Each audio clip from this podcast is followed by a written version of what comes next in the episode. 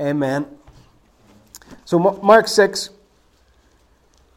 about two weeks ago, whenever we opened up again, this was the passage that was on my mind, and particularly verse 31, which says, Because so many people were coming and going that they did not even have a chance to eat, he said to them, Come with me by yourselves to a quiet place and get some rest. And I have pitched that this last couple of weeks, both Sunday mornings and Tuesday nights, just as a, as a place for us to be in terms of our posture and our, our mindset at this time as a church. That I do believe that's what God is calling us to. I do believe that's an important priority at the minute to be together, to be in His presence together, and to rest in that presence. And the background of the passage was just, just a real quick recap of two weeks ago. The, the background was that John the Baptist had died, he'd been executed, Jesus was grieving, Andrew was grieving, John the, the apostle was grieving, and they were busy. They didn't have time to eat. And Jesus says, Right, fellas, come on, we need to, we need to go and rest. We need to go to a quiet place. I want you to come by yourselves. And really important thing that, that sort of became a, you know, alive to me as I read that a couple of weeks ago was the fact that he says, Come apart by yourselves, not by yourself.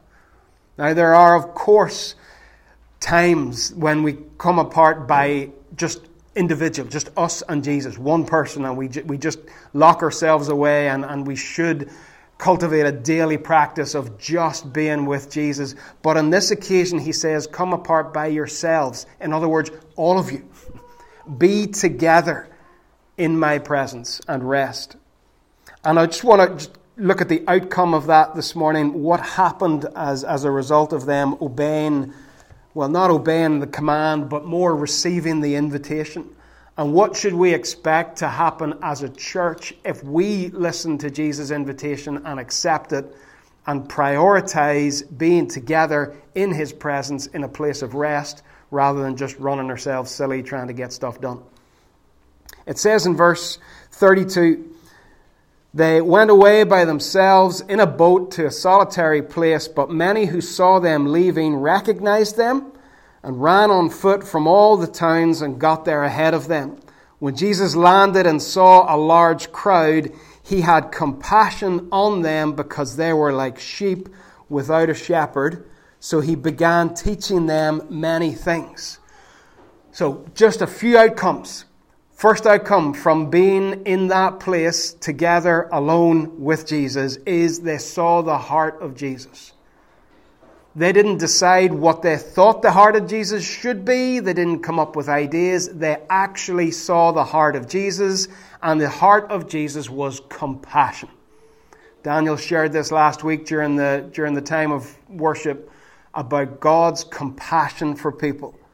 And we've seen this once before in Mark's Gospel. In chapter 1, we see Jesus having compassion on a guy who he heals, on a leper, and, and he heals this guy. He has compassion. At that stage in the Gospel and in the journey, there's only a few of the disciples that have been called. But this is the first time that the 12 all together have witnessed this heart of compassion. Jesus invites us to be in a place of rest with Him. Now, listen to me, church, because if I, if I sort of go on about the same thing for three weeks, it's not because I've nothing else to talk about. It's because I really believe God is laying it on. And I believe God's speaking to us and saying that if you obey, if you receive this invitation to rest together in my presence, I will show you my heart. My heart is a heart of compassion. Compassion means to suffer with. And when Jesus sees the crowds, he wants to get alongside them. He wants to get in among them. His compassion causes him to want to be with the people and to suffer with the people. And it says in verse 34 that the reason for his compassion was because they were like sheep without a shepherd. the great Old Testament leaders that came and were forerunners to some extent to Jesus himself were Moses and David, both of whom were shepherds. And the, the biblical picture of a leader from start to finish is a shepherd. Whenever we appointed elders in the church a couple of years ago, we got Eugene Smith to come and spend a day at our house in our front room and just open the Bible and talk to us about eldership and about leadership. And he focused in on the fact that elders in the New Testament are shepherds. And here's some of the things he said. I don't know an awful lot about sheep. I know we have some sheep expertise in the house this morning, so hopefully I'm not saying anything too silly.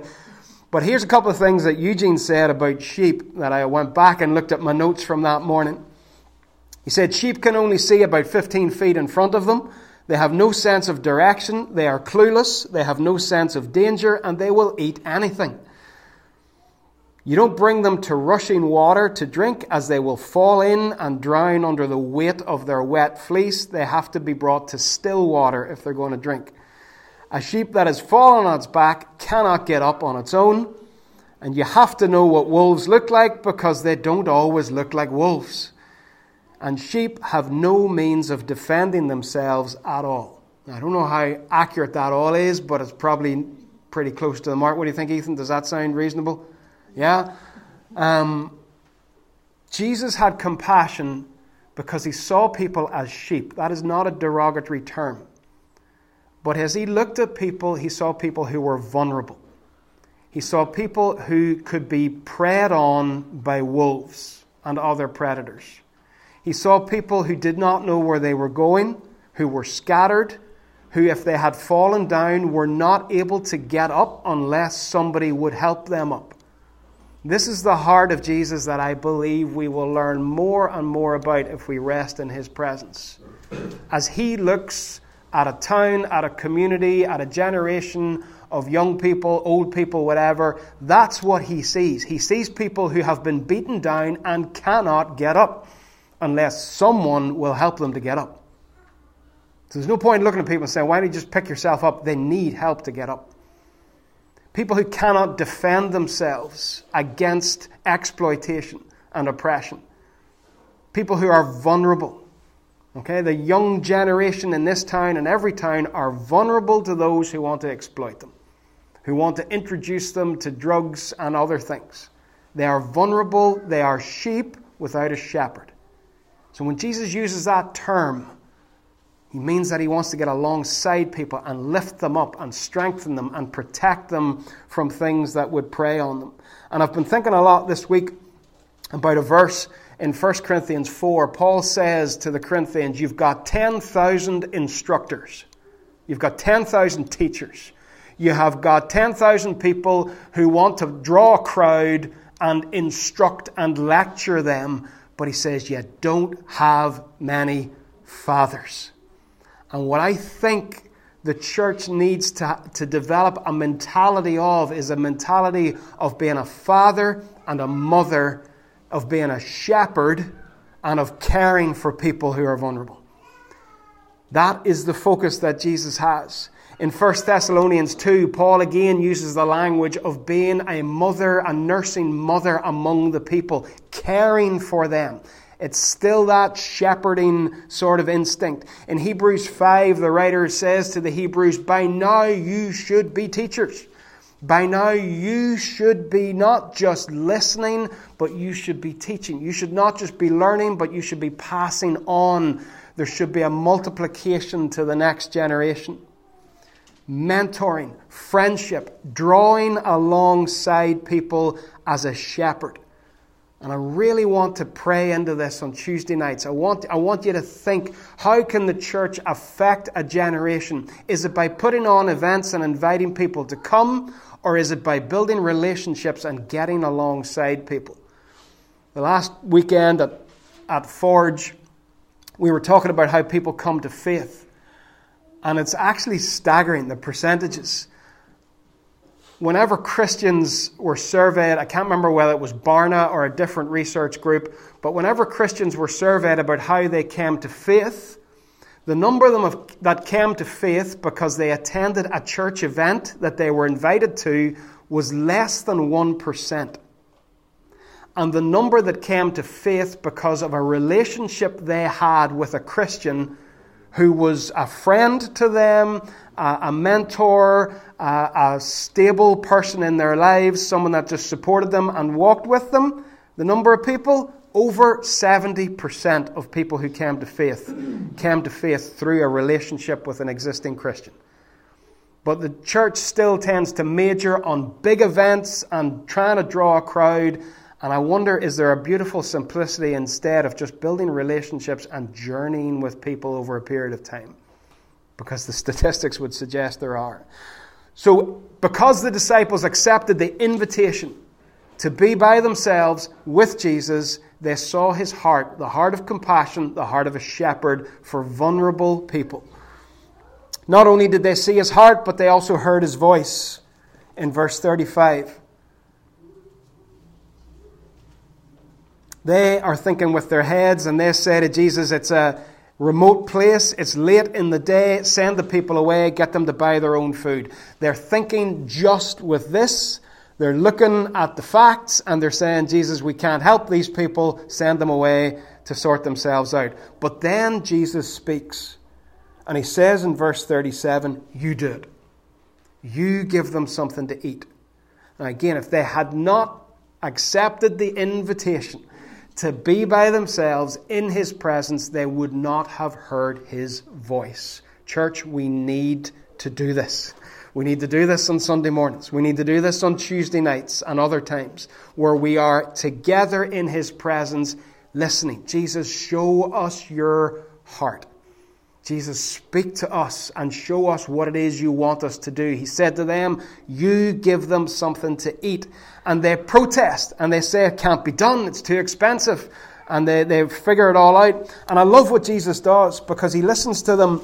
In, in verse 37, they say that would take eight months' wages to feed all those people. Are we to go and do that?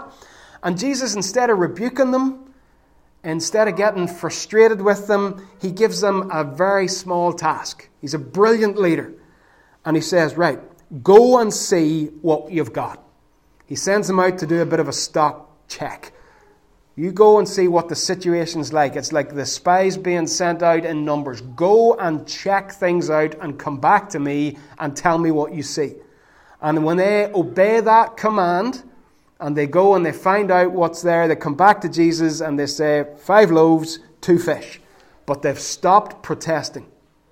They have stopped arguing. They have stopped looking at the impossibility. There's a change taking place in them. They have gone, they've evaluated the situation, and they've come back and said, This is what we've got. And then Jesus gives them a second command. And they're starting now to move in faith. And he says to them, I want you to get the people to sit down on the green grass that's a reference to Psalm 23 because this is about shepherding. I want you to sit them down on the green grass in groups of hundreds and fifties. That's a reference to Moses because this is about shepherding. And they do it. They are now obeying without protesting. They've moved from telling Jesus it can't be done for all these reasons to listening to Jesus and doing what he is telling them. But the thing that I'm going to keep saying again and again, only for another minute or two, is that they had to first of all receive the invitation to gather by themselves in the presence of Jesus in a place of rest and be with Him. So they could see His heart, so they could hear His voice, so they could learn to obey, and therefore then see the power of Jesus as the crowds are fed. But you don't get there without, first of all, receiving the invitation. Nobody planned to feed the crowd.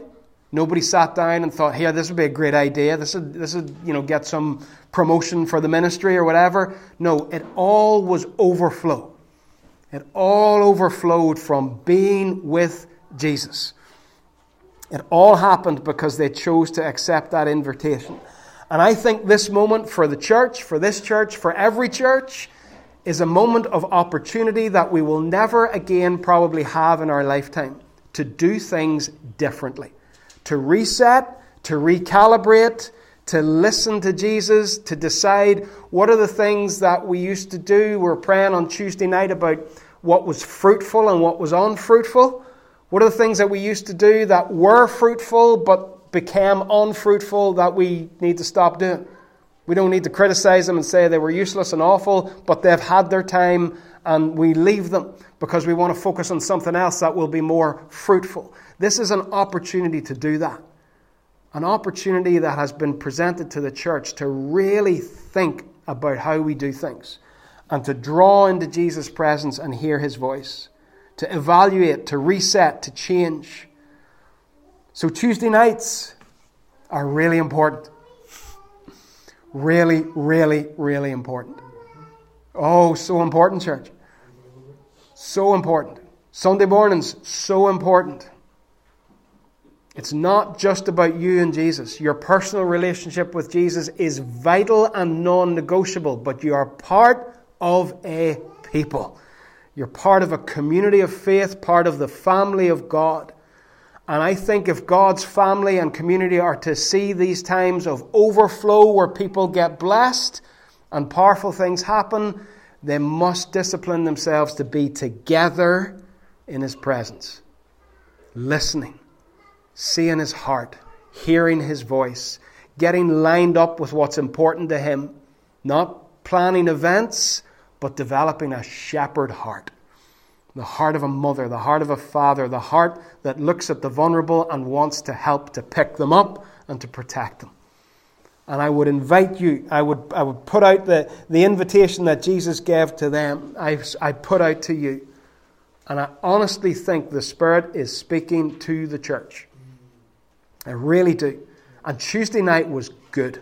you know, Zoom prayer meetings are a bit routine and you never quite let loose but Tuesday night, you could just feel the temperature going up a notch or two. And a hunger and a crying out in faith. And I invite you, I believe the Spirit invites you and says, Listen, church, just come. Don't bust yourself striving and busyness. Just get it in your calendar. Repeat event. Nothing dislodges it, nothing displaces it.